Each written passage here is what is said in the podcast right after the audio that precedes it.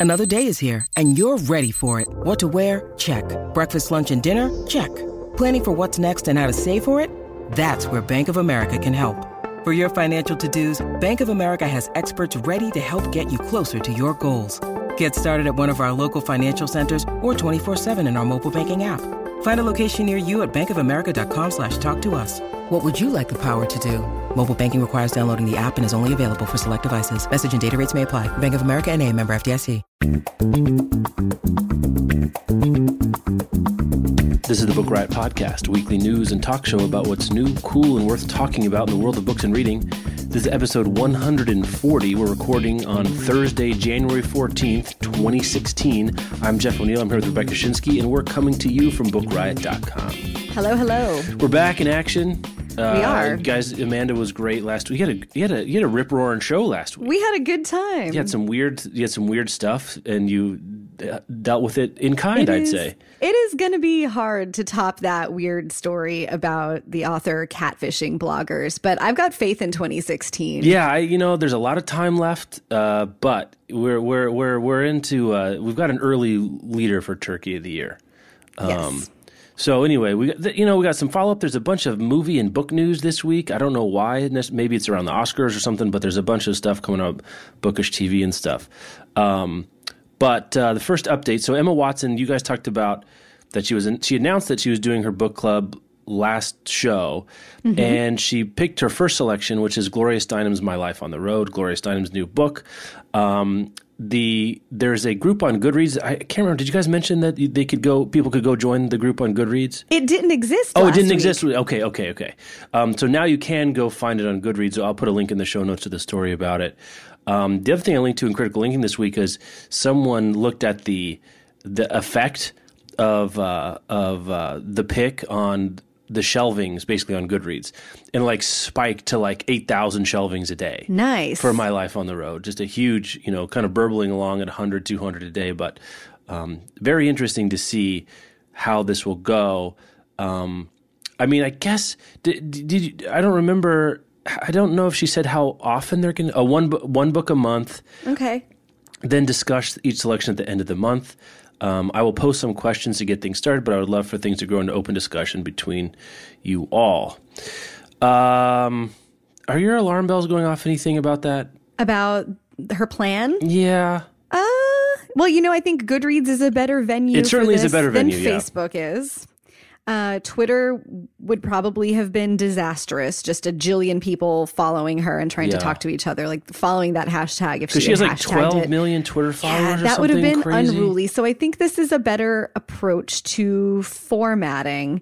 Um, I'm interested in how much she's really going to participate. Yeah. Is this, um, you know, like she's going to post questions and quotes? Is she also going to write like a one paragraph response to the book? Is she going to jump in and respond to people's comments about it? Um, I guess that the moderation is what I'm. I mean, there are moderators be- listed under the our shared shelf. That's the name of the Mm-hmm. the group. So she's on there. I mean, some other people. I guess she's. It doesn't say how they've been. so- yeah. You know. well, and Anyway. Goodreads Goodreads is relatively self-policing the community there Yeah. in terms of at least reporting bad behavior and then the Goodreads folks are pretty responsive to those kinds of reports. Mm-hmm. So I think we can expect the same kind of shenanigans that you see in other big celebrity book club attempts like the Facebook page just got spammed to high heaven Yeah. by people trying to promote their own books and I would expect that people will attempt that in Emma Watson's groups but the Goodreads community is pretty active about reporting spammy behavior and then goodreads does crack down on it so i think we'll see those things and that they'll probably be addressed uh, in a timely fashion If- i wonder if um if goodreads knew this was coming in their direction or if somebody there was able to reach out to her and say let's do it Yeah. um, or how that came about. But I'm interested. This is, I wish that we could see maybe some sales data, but Steinem's book is so new that it's still in its, you know, new release Yeah. selling arc. And so it'll be I mean, tough book to scan. know. I guess. Yeah. You won't. You don't have like a baseline to compare it to. Right. Yeah. and I've got it on Audible, so I'm going to listen and then maybe participate or at least follow along on Goodreads yeah, and yeah. see how it goes. Any guess on how many members there are now? Oh, I haven't looked. Um, I, I just looked at it. So this is this is a complete. I mean, this is a very difficult number. 20,000. Eighty-eight thousand. Whoa. It's a big number. A That's big number. to be, well, that's, I they're not mean, all going to participate in the conversation. But. I'm looking. There are But 3,300. There's okay. When, why did you become a feminist? Is one of the discussion topics. okay. 331 comments. Okay. Um, All right. There's a there's a subboard on just feminism. 98 topics, 1900. I mean, already. I mean, again, when something's new, right.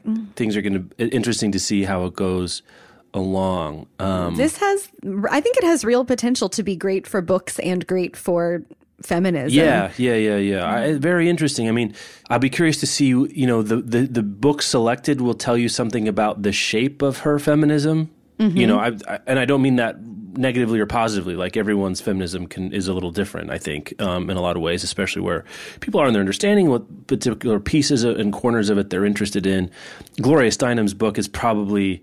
I think that's a fastball down the middle pick, you know, Yeah. um, where you go from there. How long will it be before there's a person of color, a woman of color that's the Mm-hmm. author? How long will there be something about, you know, non-binary gender definitely, you know, like all that Yeah, sort of yeah, yeah. I'm so, I'm just so super interested to see um, what Yeah, the shape of it will be. when she was first tweeting about it, um, she was someone suggested bell hooks, and she said there will definitely be some bell hooks read in here. So it looks like they're going to hit contemporary feminism and new books like Gloria Steinem, but also some of the classic voices of um, feminist writing, like bell hooks. I would like to see Margo Jefferson's Negroland be selected. It's not an explicitly feminist book, but there's a lot of great stuff about intersectionality in there. Um, Amanda and I were wondering about that last week, like, uh, and hoping for it Yeah. that we'll get to see, you know, a really full and robust discussion of intersectional feminism and all that Mm-hmm. that means. I mean, it would be cool if she got some guest moderators in lieu of actually starting the Nicki Minaj Beyonce book club. Um, but that would I'm I'm really hopeful. I'm interested in this, and uh, st- certainly starting with Gloria Steinem is a that's a solid way to kick it off. I mean, she also she went to Brown to study English, and Brown long has been, Oh, um, yes. for those of you who may not know, a bastion of you know super progressive critical theory, and so I she knows all the things we know. I mean, I you're not going to I. In terms of an undergraduate education, at least, I mean, if you have a PhD in women's studies, it's a different thing. But like, she knows Bell. She knows she's going to know who Bell Hooks is. She's g- probably going to know who Julia Kristeva. I mean, she's going to know who Judith Butler is most likely. So um, it's not really a question of she doesn't. There's not a ceiling on the academic pieces of it, and the, the it's just a question of what she's going to choose those things. You know, what, Sure, and how do you incorporate that into Yeah. a sort of general public facing discussion of feminism? Right. Or do you? I, I don't know. It's it's Yeah, very interesting. it is um, gonna be see, uh, interesting. How is she going to choose things that challenge, um, or some mix? I I think it's a fascinating. Uh, Is Gloria Steinem going to show up on Goodreads and hang out? Yeah. I would be here for that. very Um, interesting. very interesting. It will. It's going to be really fun to follow. Um, before we go into the rest of our news for the week, we've got to thank our first sponsor. Uh, we've got Jacob's Colors by Lindsay Hawdon. It's spelled J A K O B apostrophe S. Um, this story weaves back and forth in time and in place between World War II Austria, Switzerland, uh, and 1920s England. It tells the interlinked stories of Jacob. He is an eight year old gypsy boy, his gypsy father, Yavi, and his English mother, Lore. Uh, Jacob's Colors is an ambitious and heartbreaking debut. It looks at the persistence of hope amidst the bleakest of backdrops, uh, the war torn countries of earliest 20, earliest, that's a new one, uh, early 20th century Europe, as seen through the eyes of a young gypsy boy. So, um, Austria, 1944. Jacob is half Roma, half Yenish, and he is running for his life. Uh, the Library Journal review of this called it a stirring and finely observed tale that deserves its place alongside other notable Holocaust stories. The book is out now. You can get it wherever books are sold, and we'll have a link in the show notes. Again, it is called Jacob's Colors, J A K O B apostrophe S by Lindsay Hawdon, H A W D O N. Thanks to them and for to uh, Quercus Books for sponsoring this week. Um, in, in news, I'm actually surprised took this long to Mm-hmm. to, to to to bubble up. Um, Amazon this week the, has decided to uh, kill Shelfari. Um, it's Goodreads. I guess since Amazon now owns both of them, it's you can't really call it a competitor. I mean, I don't know. I It's it- kind of can't believe that this. I can't believe that it didn't happen way before Yeah. Amazon bought Goodreads, and I really can't believe it didn't happen when Amazon bought Goodreads. Right. Um, they have two months to move your data over to Goodreads, so that that's going on there. I, don't I don't follow the differences in utility enough uh, to to know other Shelfari features people are going to miss. I would assume if there's anything really great, they could always incorporate it in Goodreads. Um, the article I'm going to put in the show notes where I found out about it at the readers room. Um, she mentions that one thing that she's going to miss is she primarily uses Shelfari, though she uses both. Is that since Goodreads had such tight Facebook integration that most of her Goodreads friends were also Facebook friends, mm. whereas her Shelfari population was, I guess, a little more bookishly curated and specific um, and that the Shelfari wasn't sort of. I mean, Goodreads is so big; it's almost like the open internet in a way. Like there's just yeah. so many people. Where Shelfari, you, you know, you really you had to be like a nerd's nerd um, for book categorizations and stuff to to wander over to Shelfari and really do a comparison. Like the casual book user, the, the casual book reader who sort of is looking for something, or even you know hits it through signs up through Goodreads or sees someone else in Goodreads and just signs up like it doesn't take much. I don't know. I'm trying to. It doesn't take much nerd power to get into Goodreads, mm. where Shelf Power, Shelfari really does, and that has its own sort of curating effect. So that's one thing she's she's gonna she's gonna miss. Um, some similar things have been said about LibraryThing, for example. Um, mm-hmm. that is just the the nature of the population is different over there um, for yeah, a variety be, of reasons. That'll be an interesting thing, and I wonder if we'll even get to know about it. But I wonder how many of the Shelfari members will convert to Goodreads, and um, how many of them will go somewhere like LibraryThing that is a little bit closer to what Shelfari had been for discussions, and that that feeling of a walled garden to some extent. Yeah. Um, so, like, it sounds she's saying that a lot of people are leaving Shelfari aren't going to go to Goodreads. They're going to go to LibraryThing or this other one called Leafmarks, which I've never hmm. heard of. You yeah, heard of this? Heard, no, I haven't. Um, anyway, and, and, maybe that's true. I mean, if you haven't joined Goodreads already, I don't, and you're still a Power Shelfari user, I would think you'd at least take a look at something that's not good. I mean, you've clearly you would have d- considered Cle- moving to Goodreads already, right? You know it's there.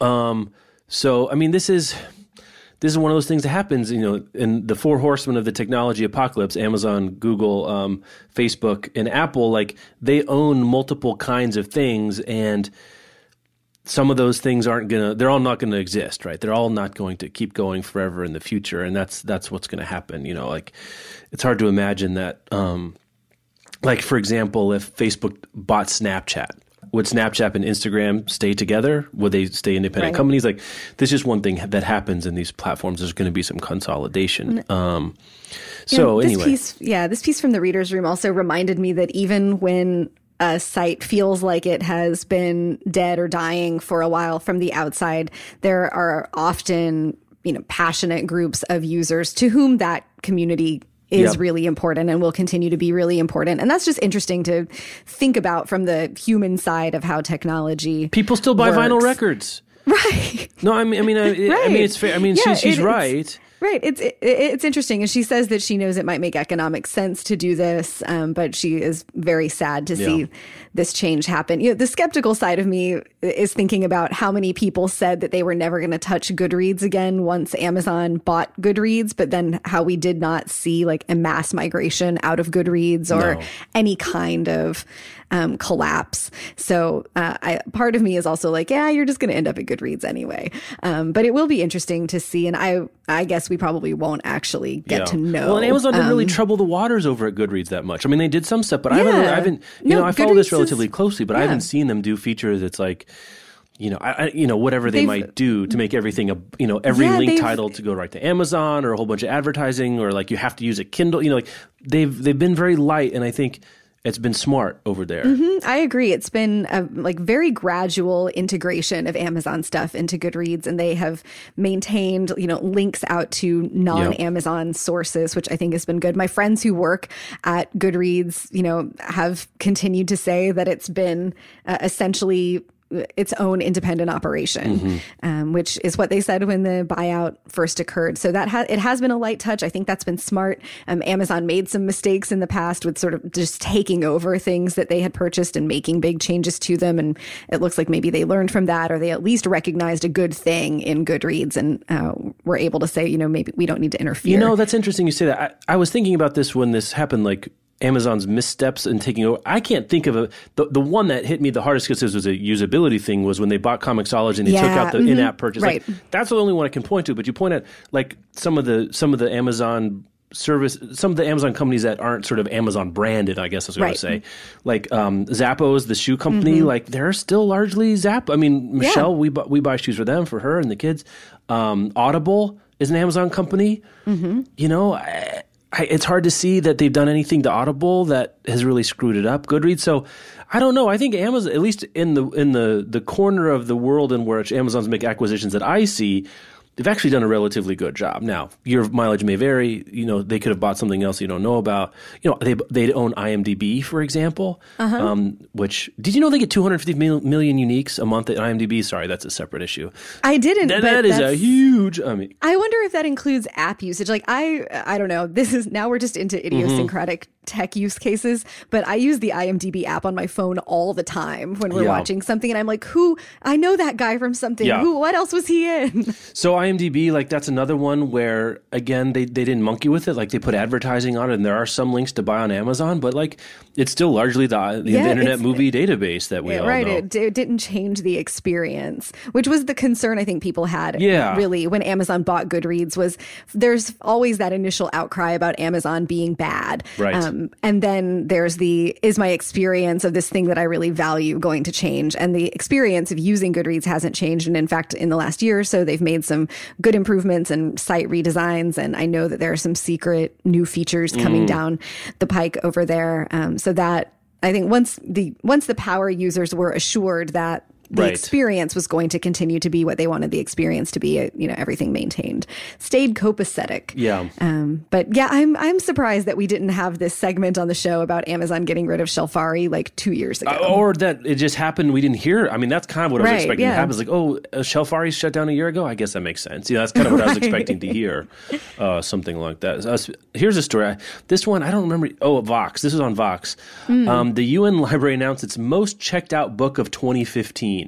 Um, did you No, see this? I did not see Oh, this. yeah, I looked at it I just again. clicked on it. It- yeah. Uh, so the UN, you know, United Nations, in case you're wondering what Oh, that is, um, they released, and I don't know why they would make this public, especially when you hear what the, the title of the book is. this is why would you admit this I don't to know. the world? The I'm most puzzled. checked out book in the UN Library in 2015 is titled "Immunity of Heads of State and State Officials for International Crimes." Good grief! I mean, that's about as frightening of a book. I guess the other one would be like Torture for Dummies. Like that would be the the, the, the, the other most disturbing book. But boy, this is not this is not re- this is not reassuring. I guess. It's not a UN document, which I guess is reassuring. It's a doctoral thesis um, from the University of Lucerne by a person named Ramona Pedretti. Uh, I want to know how many times does a thing have to be checked That's out fair. to be the most checked out? Like, I am much less concerned if most checked out means that five people checked this one out um, Yeah, than I would maybe be defund the UN library like, if that's the case, but yes, you're- right. yeah, this yeah. is. Uh, uh, uh, why is this in the UN library? Um, Who's in charge of curation over there? This is. It's. I have questions. Yeah. Uh, let's see. Oh, okay. So there's an update. Since I read the story, I'm just looking Oh, down. okay. It says, according to Nichols' information, that's a UN correspondent who sort of. The UN got some blowback on this, as you might expect. Uh, They uh-huh. said the UN clarifies is the most popular new book okay. uh, acquired in July of 2015, and it was borrowed twice and checked out for browsing four times. Okay. So anyway, uh, it, but Hmm. but so I guess maybe more of a public relations gaffe than a yeah. indication that there's a uh, you know a real sort of conspiracy about how to get out of doing horrible stuff using the, Uh, the but resources like of the UN somebody's library. interested in the answer to that question. Well, Uh, I mean, there- could, I mean, I guess from a legal perspective, it might be interesting because it's about immunity, right? Like, what are Mm-hmm. you know what what are you really what are people re- what can you charge people with what Right. could the UN at the war crimes court in the Hague so again perhaps we can hope that the people that were checking this out were checking it out as a like. Not for their own nefarious deeds, Right. It's not like an OJ Simpson if I did it sort of Right. situation where like they're Oh doing my gosh. they're doing research for uh for some sort of future nefarious action. Um, right. Either way, yeah, this is definitely a PR gaffe. There's a, a, person, a man named Hayes Brown, responded on Twitter to the UN Library's tweet and just said, "Guys, why would you brag about this? This is not good." Yeah. And that's my general feeling. Is like as a person who has managed social media and like oversees that, I would I would be instantly texting the person who runs our Twitter, being like, "Why did you share this with the world?" Yeah, though on the, I mean, on the other hand, like maybe maybe if it had been checked out 5,000 times, like maybe that's something people should know. I mean, well, I think the public service, like the, you know, like just true. check out what people, the UN delegates are checking out. I, I, frankly, I'm surprised that they would even, that that's in the user agreements of the library that this kind of, e- even if it's anonymized mm-hmm. browser history, like what, I don't know. It seems weird right. to be like publicizing the the the checking what out they, records of the UN right. delegation. Just feel like it, maybe that yeah, should be it, private. I don't know. Or like is anonymous trying to hack it so we yeah, can find out? right. Yeah. super super interesting. Um, that is, what a weird story. Very very. I, I, this oddness factor alone, I thought was worth talking mm-hmm. about. Um, all right. Let's let's turn to uh, let's turn to Hollywood TV corner. corner. I guess TV and well, Hollywood. no, yeah, Hollywood. No, you're right because some of it's movie-ish. So let's see. How should how should we go through this? Um, let's take so we have three of them. Why don't you pick? Let's go from least to most interesting. So of these three, which do you uh, think is the uh, least interesting to you? The Chronicles of Narnia. Okay, so the Chronicles of Narnia is getting a reboot. Um, it's a little unclear exactly how it's going to happen. So the the reboot really means that the writers and directors and actors are going to change. Um, it's not clear if they're going to go back to the the the uh, Lion, the Witch, and the Wardrobe and start over from that way, um, it, it's it's it looks to me. like it's gonna start with the silver chair, right? Um, uh, which would be the next in the series. Yeah. For yeah. And I guess but, the thing about the Chronicles of Narnia is you can sort of do them out of order if you want to, right? Mm-hmm. Especially, my memory is the Silver Chair is one you could especially do out of order and then come back and do others. So. Um, but that's going to be the next one. But you're not going to be seeing the same actors um, playing the roles. Mm-hmm. Uh, I'm I'm a little bit fuzzy on two, and some of them they're not as many legacy actors yeah. would be required anyway. And but why? Like, well, like Liam Neeson is an excellent Aslan. Yeah, I, let's just say the problem with the Narnia series on movies was not Liam Neeson as Aslan. Like that, that that's not the thing you need to recast. I mean, sure, go Accurate. ahead and do it, whatever.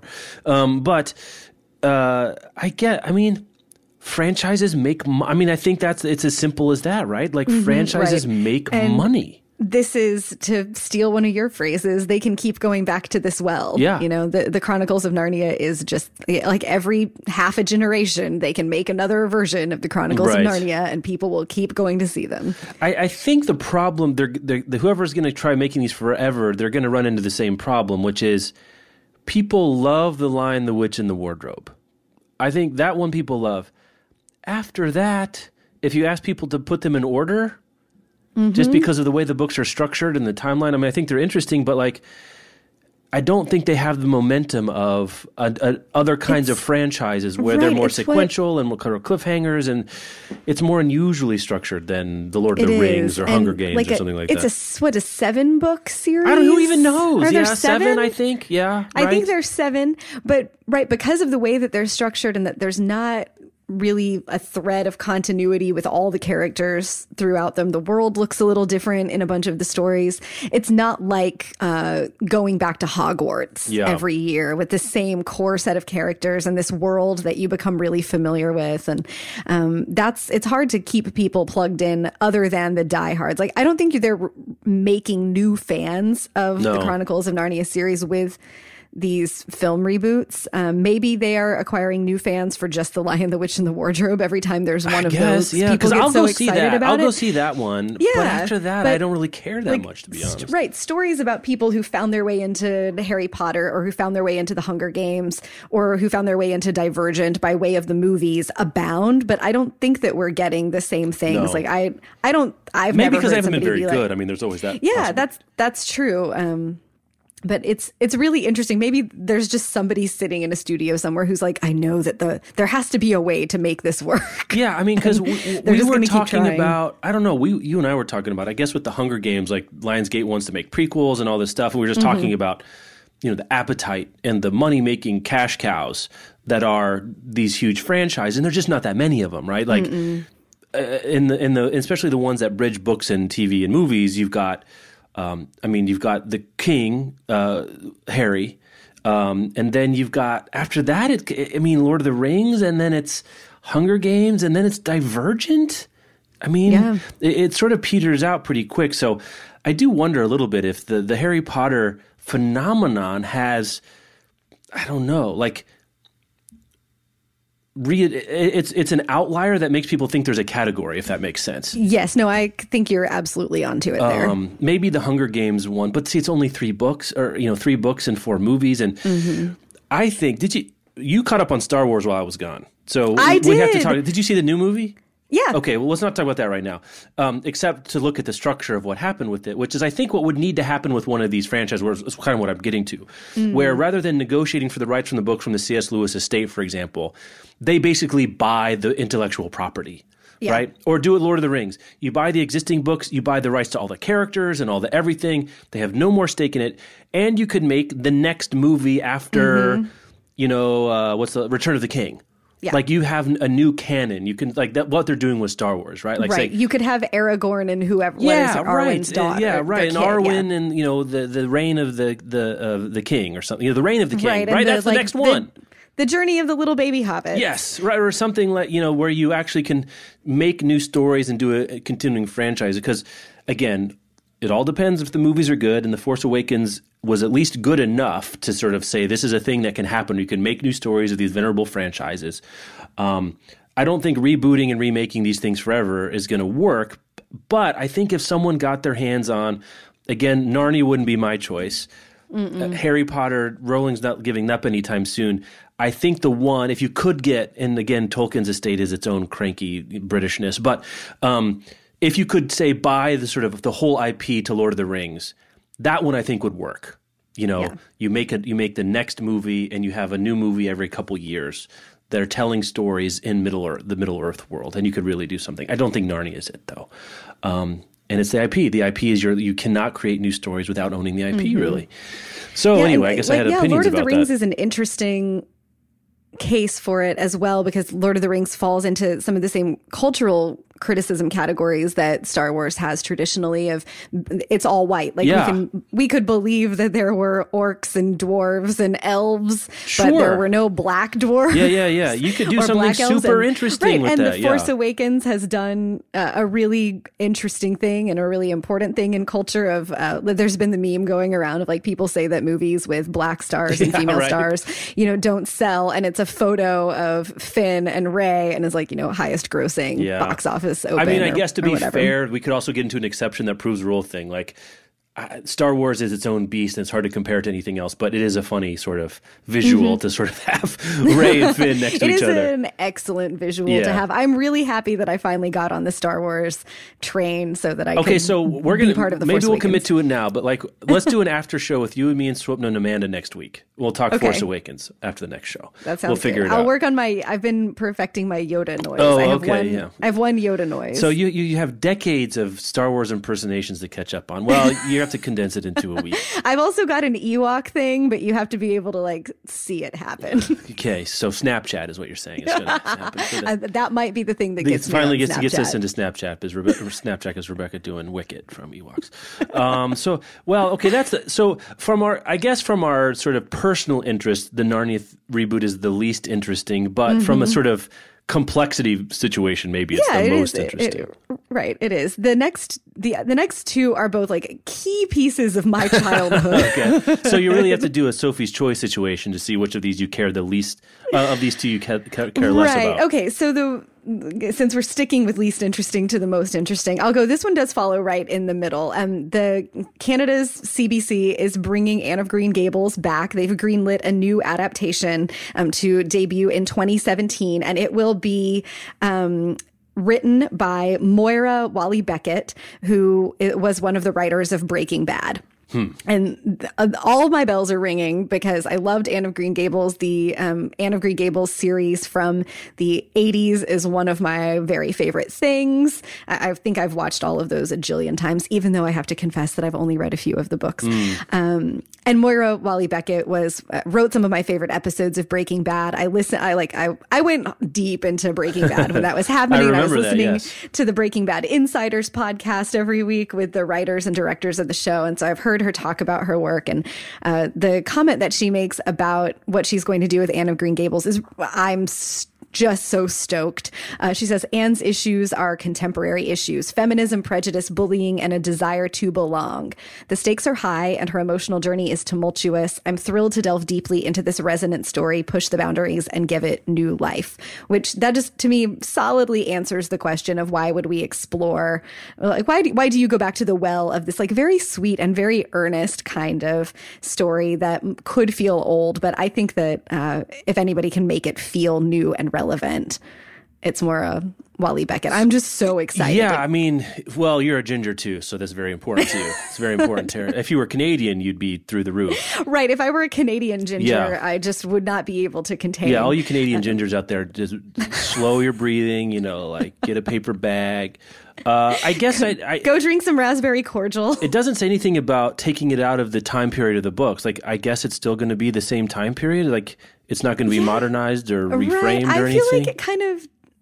Yeah, well, she's going to adapt the novels. I, I feel like you've got to maintain that time period unless you're really doing something totally new. But it's hard Have to imagine, fight zombies, right? Or like is like Anne of Green Gables, but she moves to the big city like that. It, yeah. I, don't think that Anne of Green Acres. That was a different. right, that's a different. A different oh, no. Yeah. You don't want that, is what you're saying. Someone is listening who thinks that might be yeah, a good I know. idea. Please yeah, don't uh, ever that's, do uh, that. That's trademarked. I have uh, anneofgreenacres.net already wrapped up. Um, Next time we have a Squarespace. Spot, yeah, I mean, I guess also it's only eight, it's a limited miniseries, right? Mm-hmm. The ADIP will be released in right. 2017.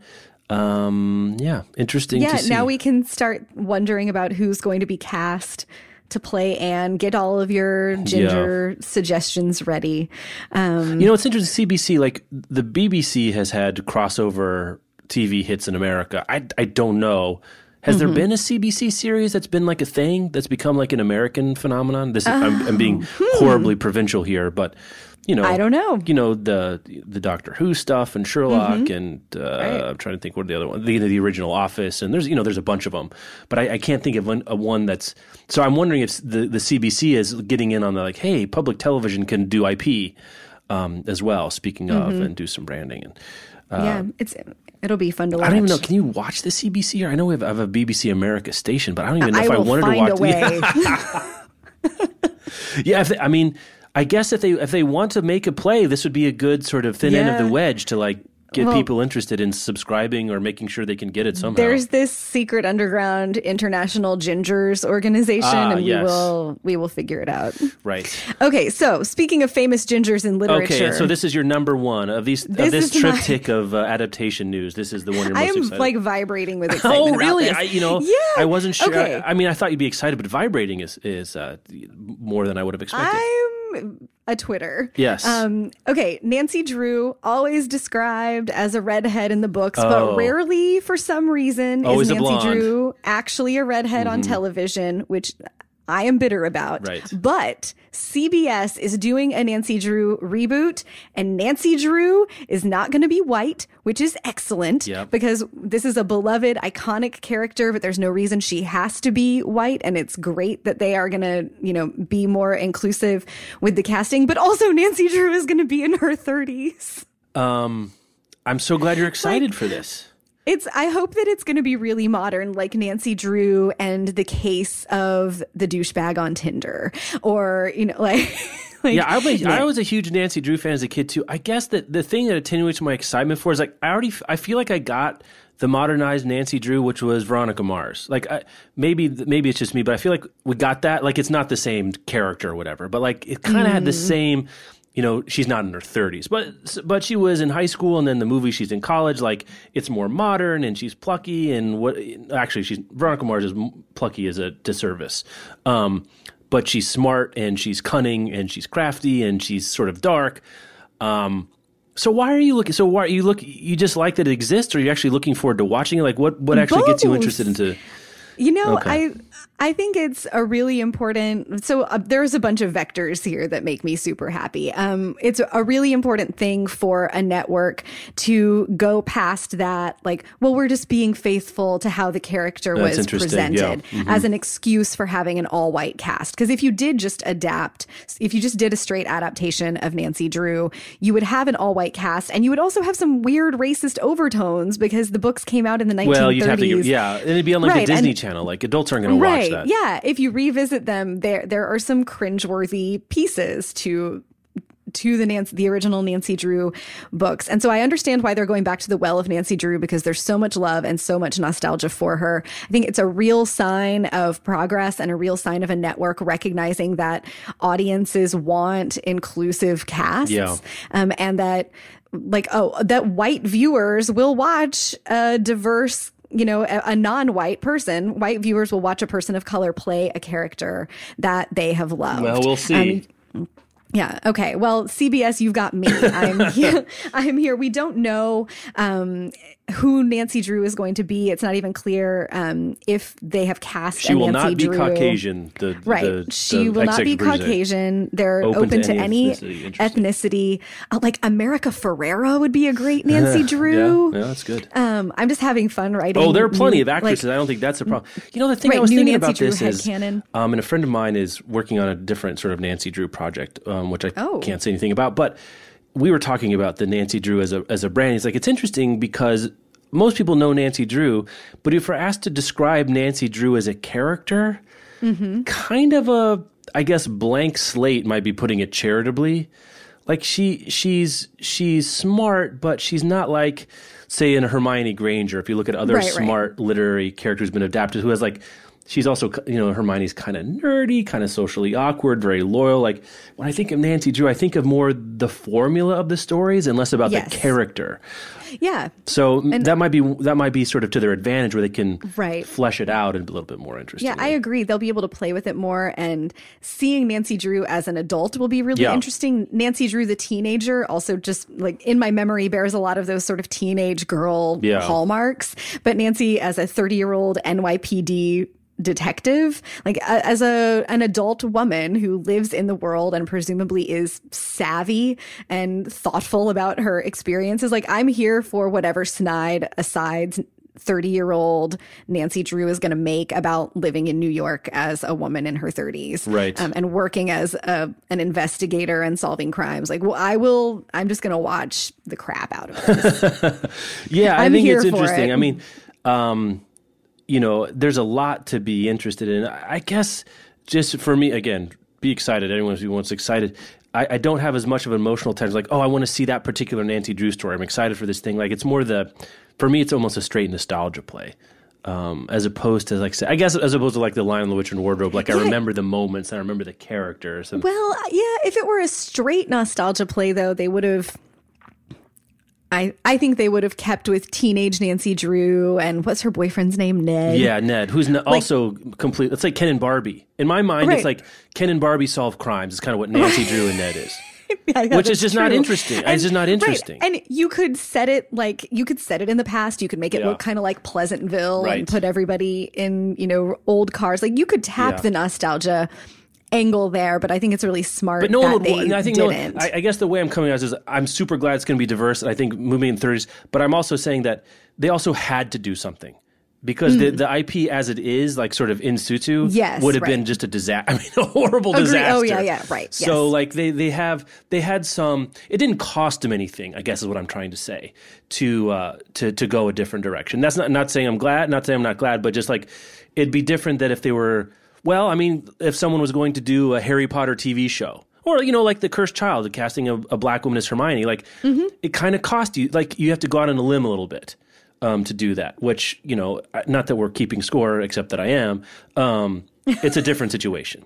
Yeah, there's probably an ugly corner of the internet that's filled with people who uh, just can't handle it that Nancy Drew is not going to be white. But so far, I have avoided that corner, and I'm gonna just continue to be excited about them making this change. I it might have cost them something, but whatever it is, Yeah, I think it's yeah, worth yeah, yeah. sacrificing that audience to roll forward and show here's a beloved character that you can make changes to, and you can update this idea of the character to be more reflective of the time that we live in and the world that we live in. And um, it's I'm I'm just so hopeful. I'll be really. what I want is not I want you know how there's like a Marvel cinematic universe. I'd like to be there like a, a kid detective cinematic universe where there's like crossover episodes with like, Encyclopedia Nancy Brown, Drew and Encyclopedia Brown, and the Har- Harriet the Spy. Harriet the, and Matilda's over there, and then you also have uh, you have uh, uh, uh, the Hardy Boys. They make an appearance. Like you know, there's there's Oh, in the boxcar.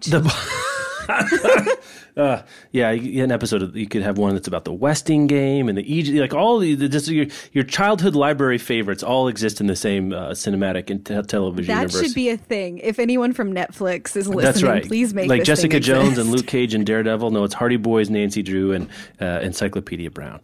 Um, okay, well, that's there's a lot to look so forward to, a lot to be interested in. in the, in the uh, Good things happening in in media. yeah. All right, this is a, another. Speaking of weird stories, This is so yeah, weird. talk, talk me through this. So this is I don't know. It's weird that the story is just coming out now, but the, J.K. Rowling's revenge on Stephen Fry.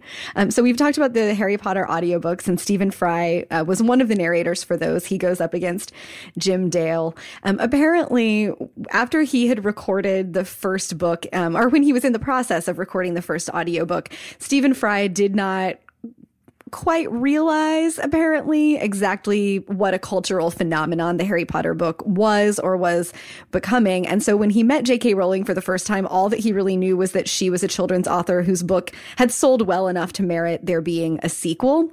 And the story goes that when he met her, he said, "Good for you," kind of condescendingly. Um, and he has cl- he has claimed this himself in his latest comedy show. Um, and apparently, Rowling is known to hold a grudge, which I did not know about. But apparently, she is known to hold a grudge. And years later, Fry found out that she was getting pretty petty revenge on him. Um, as as he tells the story. Um, the books, you know, had been selling well, and he had been working on the Prisoner of Azkaban audiobook when he ran into the phrase Harry pocketed it. Uh, in reference to something, um, but Stephen Fry couldn't say the line. Apparently, it always came out as Harry pocketed it. Pocketed it. yeah, Yeah, so weird. I can't even uh, mispronounce it correctly. Right, unless he said it really slowly. And it, the story that Stephen Fry tells is that he had to take do a bunch of takes to try to get Right. it right. And eventually, he called up J.K. Rowling because he was having such trouble with this, and asked if he could say Harry put it in his pocket instead. She thinks for a moment. She says no. She hangs up. And then the phrase Harry pocketed it appeared in the next four books. It's crazy. What a crazy story. Because it doesn't even it's- sort of feel like good natured ribbing, really. Like, but it's also not like. but a it's beef. not like it's not cruel. It's just It's it's petty. It's petty. It's weirdly petty. Um, but, but I mean, in all fairness to Fry, like when he's recording the the book, like did I would I have known at the same time? Like, it were they weren't movies yet. No, Like they're they're YA. uh, They're not even YA. They're middle grade books at that point. yeah. I mean, I, I've confessed like Harry Potter wasn't even on my like p- personal culture radar until the first movie came out. Yeah, I, I can't remember. Um, it might have been the first movie to me, or the first. I didn't.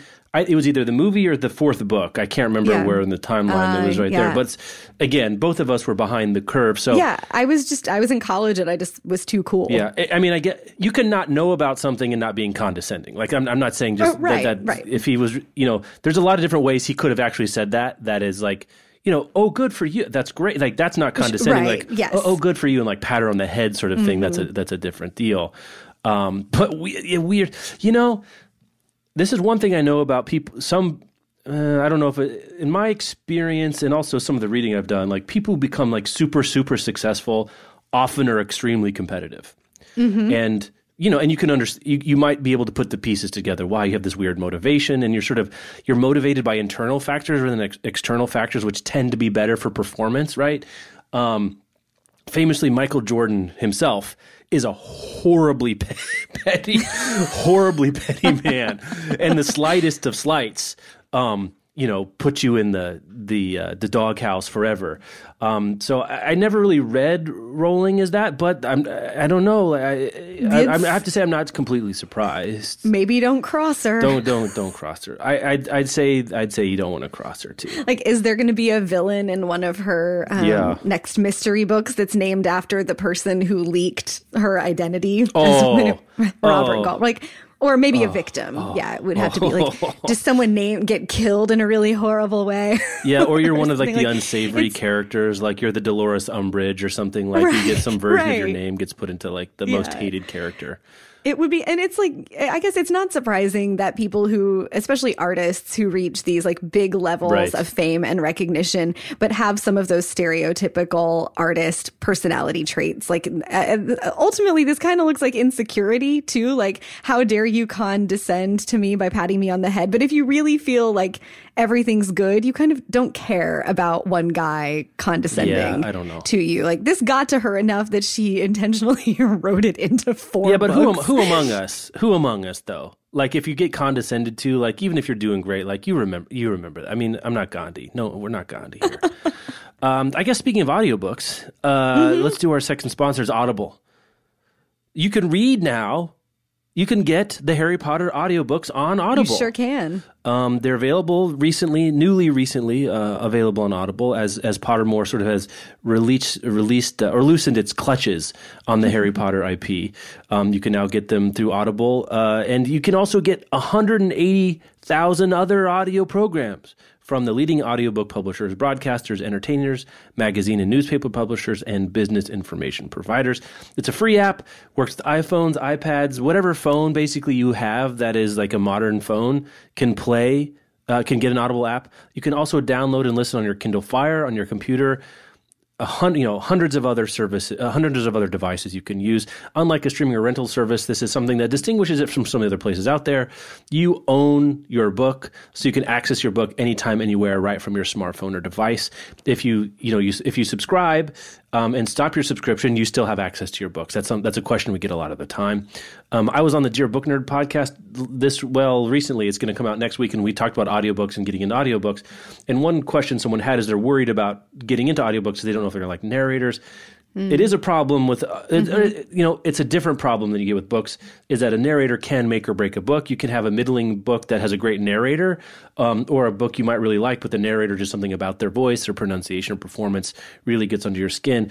Audiobook, uh, Audible.com has this really nice program called the Great Listen Guarantee. If you decide you don't like the the book you chose, no worries. You can exchange any book you weren't happy with for another title anytime, no questions asked. So this is super helpful.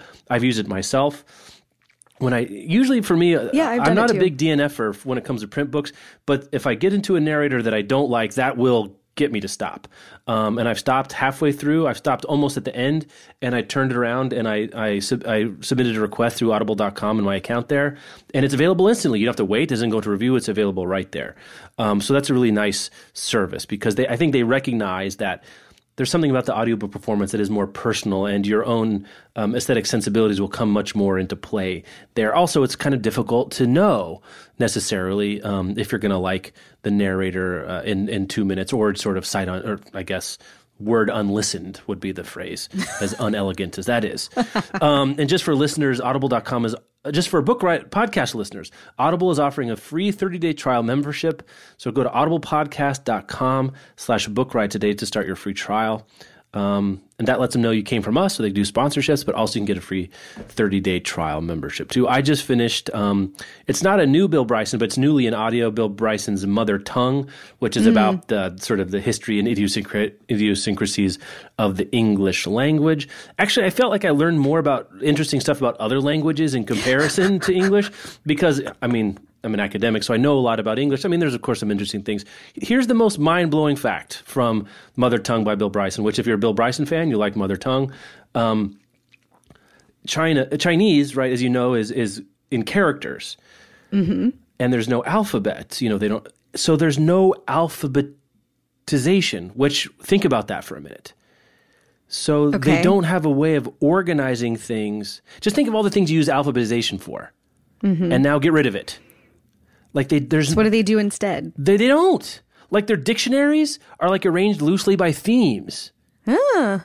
So if you're looking up something, it's a You, like, disaster. for- Well, I mean, no, it would be a disaster if you're coming from knowing Uh, no, alphabetization. I mean, Bryson. Now, again, I don't know, but Bryson says it's sort sort of a disaster. like in Ah, okay. bureau- in bureaucracies where you have a secretaries in charge of the filing Mm, system, mm-hmm. if they like suddenly die, you're screwed because there's no sort of generally acceptable way to to to organize, To organize. things within categories. Like you could see a cabinet labeled like.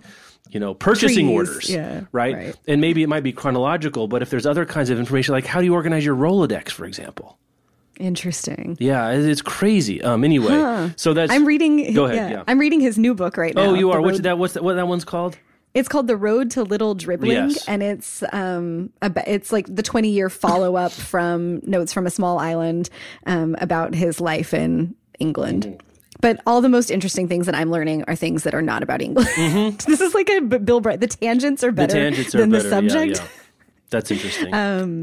I am in the middle of listening. I'm back on audiobooks lately, and I'm about halfway through um, the memoir by Holly Madison, who was one of Hugh Hefner's girlfriends, called Down the Rabbit Hole, about how she became one of Hugh Hefner's girlfriends. And her, I think she lived in the Playboy Mansion for like six or seven years, and I'm about halfway through that right now um, how that came to be what it was really like the huge difference between uh, the reality and what it looks like on tv how controlling he is all kinds of things um, and it's there's some pretty juicy stuff um, a, a bunch of our book riot contributors listened to it or read it when it first came out and one of them called it one of the angriest revenge memoirs Oh, she had ever sick read. I'm, yeah, I'm just getting to like the juicy revenge revelations. And um, I've also gotten hints that Holly Madison, that part of her leaving the Playboy Mansion and then, then part of what she has been thinking about in the time since she left has to do with having essentially a personal feminist awakening. So I'm like ready. I'm waiting to get to Ah. Stay that woke, Holly part. Madison.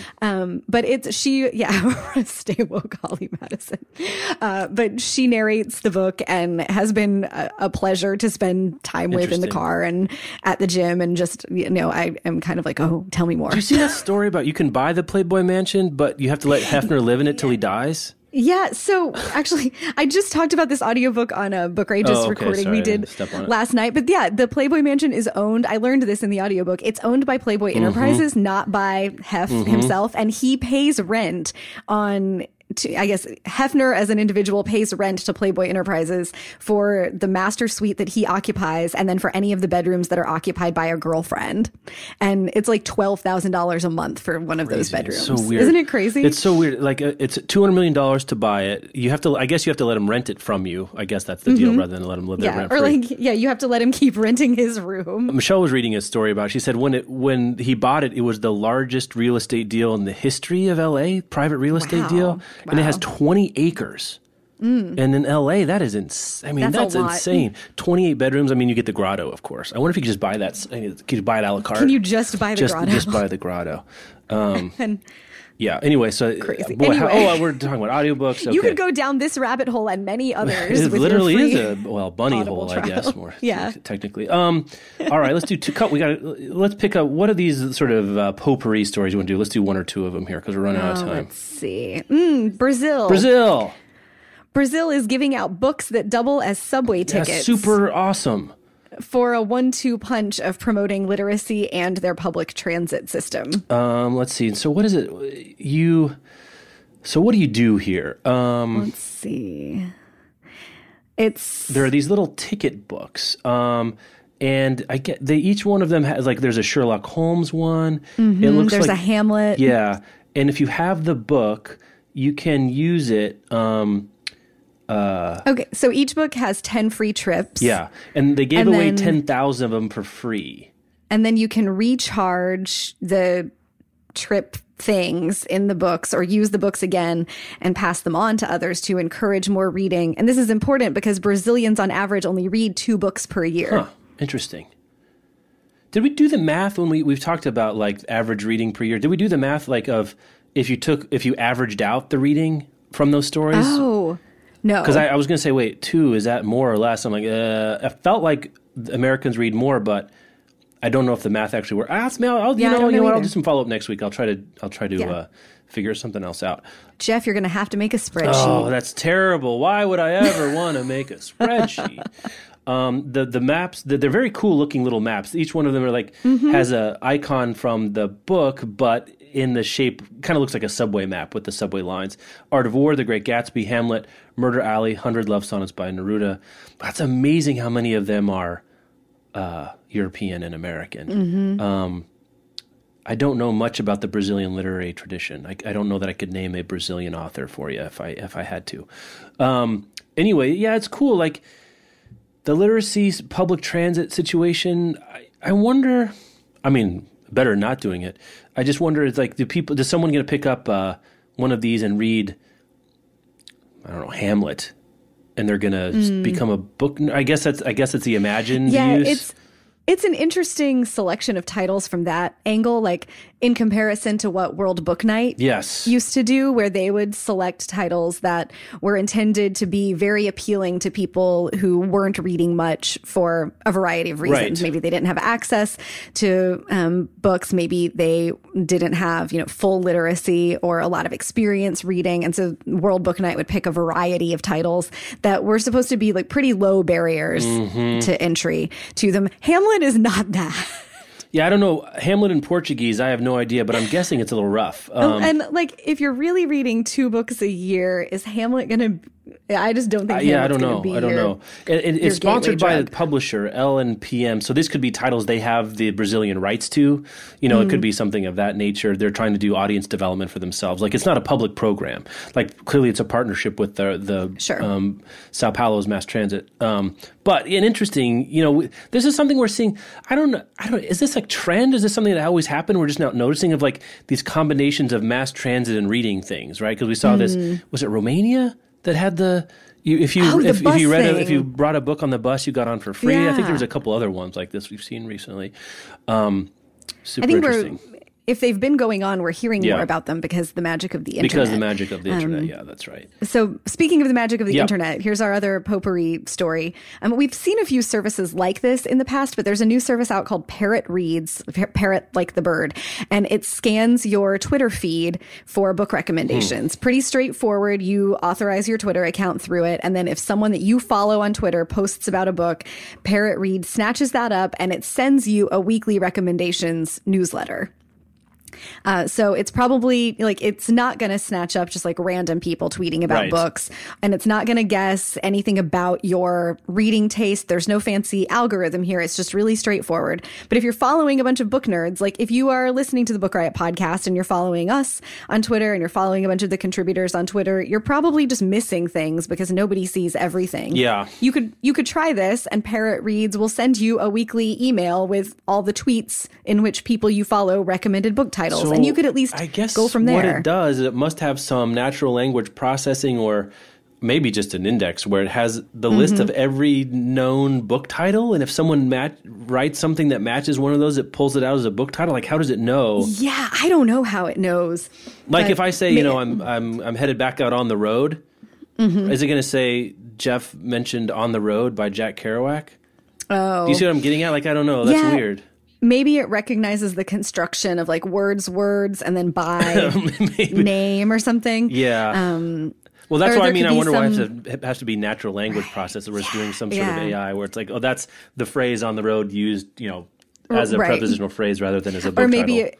or maybe there's some magic to like it recognizes the phrase on the road plus some other signal word like book, book, or reading read- or reading. finished or something Yeah. Um, like that. Yeah, or Kerouac. Yeah. Yeah, I guess. so this is if you just don't keep up with your Twitter feed, I guess. Yeah, or or even if you just think maybe you're missing some things in your Twitter feed, or it's it sits there in your email. So if you forgot to favorite something, or if Mm-hmm. it got lost, like something that you saw that reminded you of a book you wanted to read, um, but you for it's just another way to keep track. It is interesting because um, in, in the reading lives interviews I've done, when usually towards the end of the episode, I ask them like where they get recommendations now, and like Twitter comes up so often, like Mm-hmm. much more than any other social network, Facebook, you know, Instagram, whatever. Um, and which is interesting for a couple reasons. One is that Twitter is sort of now is it's kind of it, it started it, it's get talked about sort of like an also ran you know it's not doing as well as facebook its user mm. growth is down but for whatever reason when it comes to book recommendations that's where it is I, and i think it's because with twitter we we more often curate our the people we follow around a particular interest rather mm-hmm. than our you know our more personal social network you know people we know yeah. like you follow people on twitter you can follow a lot of people on twitter you don't know all across the world so if you're a reader and you're looking for book recommendations you can create a twitter feed that gives the you know that will give them to you which right. is interesting yeah i'm kind of terrified to try this for how many books would show up in yeah i don't know like it almost you need like, like, a you need a subroutine like once you've right. done that can you do some clustering or some like right i don't need to be reminded of how many things i haven't read yeah yet. right right, um, right, right, right, speaking of where you get book recommendations oh, before we yes. end the show i just want to note that since i'm doing the all the books podcast every week about new releases and some of you guys have said you you're listening to that show too and there's been some overlap between the new books segment on this show and that show we're not going to do new releases at the end of the Book Riot podcasts anymore. I cannot read fast enough to have different titles for this show and that show. Um, so if you want to hear about the week's hottest new books, book releases, you can tune in to all the books on Tuesday. I get to co-host it with the lovely and amazing Liberty Hardy, who reads more than any human I have ever met, uh, and is really just a, an amazing reader and a great advocate for books and reading. Um, she has awesome recommendations, and then I get to be the straight man on that show. um, it's only a half hour. You get eight to 10 recommendations in that half hour every week. Um, and we would love to have you over there. And every week now, um, Amanda, who you know from this yeah. show, is co is uh, co-hosting the Get Booked podcast, which is customized book recommendations about specific topics that readers and listeners write in on. So lots of sources to get your new book uh, ideas and recommendations and personal stuff. So tune into all the books and get booked, and uh, we'll just end our show with a normal ending. Yeah, well, we just do more on, hits now. We play the hits. Yeah, just do yeah. more news, weird news stories. Do more for woke, woken Holly Madison and uh, UN torture manuals. So you so know what weird. people. That's what people tune in for, right? That's what they. Yeah. That's what they listen to this show for. Uh, as always, you can find show notes for this and back episodes of the podcast at bookriot.com slash podcast. Uh, let's see, you can email us at podcast at bookriot.com. If you wanted to follow either one of us personally on Twitter, you could do so. I'm at the Jeff O'Neal, O N E A L, and she's at Rebecca Schinsky, S C H I N S K Y. I just wrote a check during the show that we're going to have to cash. But if you want to, if you want to be caught up, and and, you, and if you're one of the few people who hasn't seen Star Wars: The Force Awakens yet, and you'd like, um, you know, you want to be caught up, we'll do an after show after next week's episode. So we'll do the sign out, we'll do the we'll do the music, and then um, afterwards. It'll be spoiler filled because why else would we do because it? Because obviously, yeah. Uh, we had good we had good feedback for our Mad Men show when we did the Mad Men so after fun. show. It was fun. And I just need you to watch Breaking Bad so that we can do a Breaking Bad. I think show. I think that's not that's what we call striking while the iron is hot. Is to to do that now. Um, but yeah, we don't get too many of these big cultural moment things, it's fun to talk about on the show as well. And I know Swapna and Amanda have feels. Swapna has Swapna has feels about Star Wars that may never end. She's like a supernova of feels that's just never going to burn out. it's that's very true. Uh, it's really wonderful and exciting. And you know, we did also, I think, before the holidays, hint that we might do like a bonus episode of stuff that's not books that we're oh, into. Yeah. Hmm. So we should talk about that. We'll do that. Point. Yeah, we need. We'll have to prepare for that because that's there's yeah. so much. I mean, there's just so there much. There is. Uh, thank you guys so much for listening. I hope you're all having a happy new year. And we'll be back next week. Have a good one.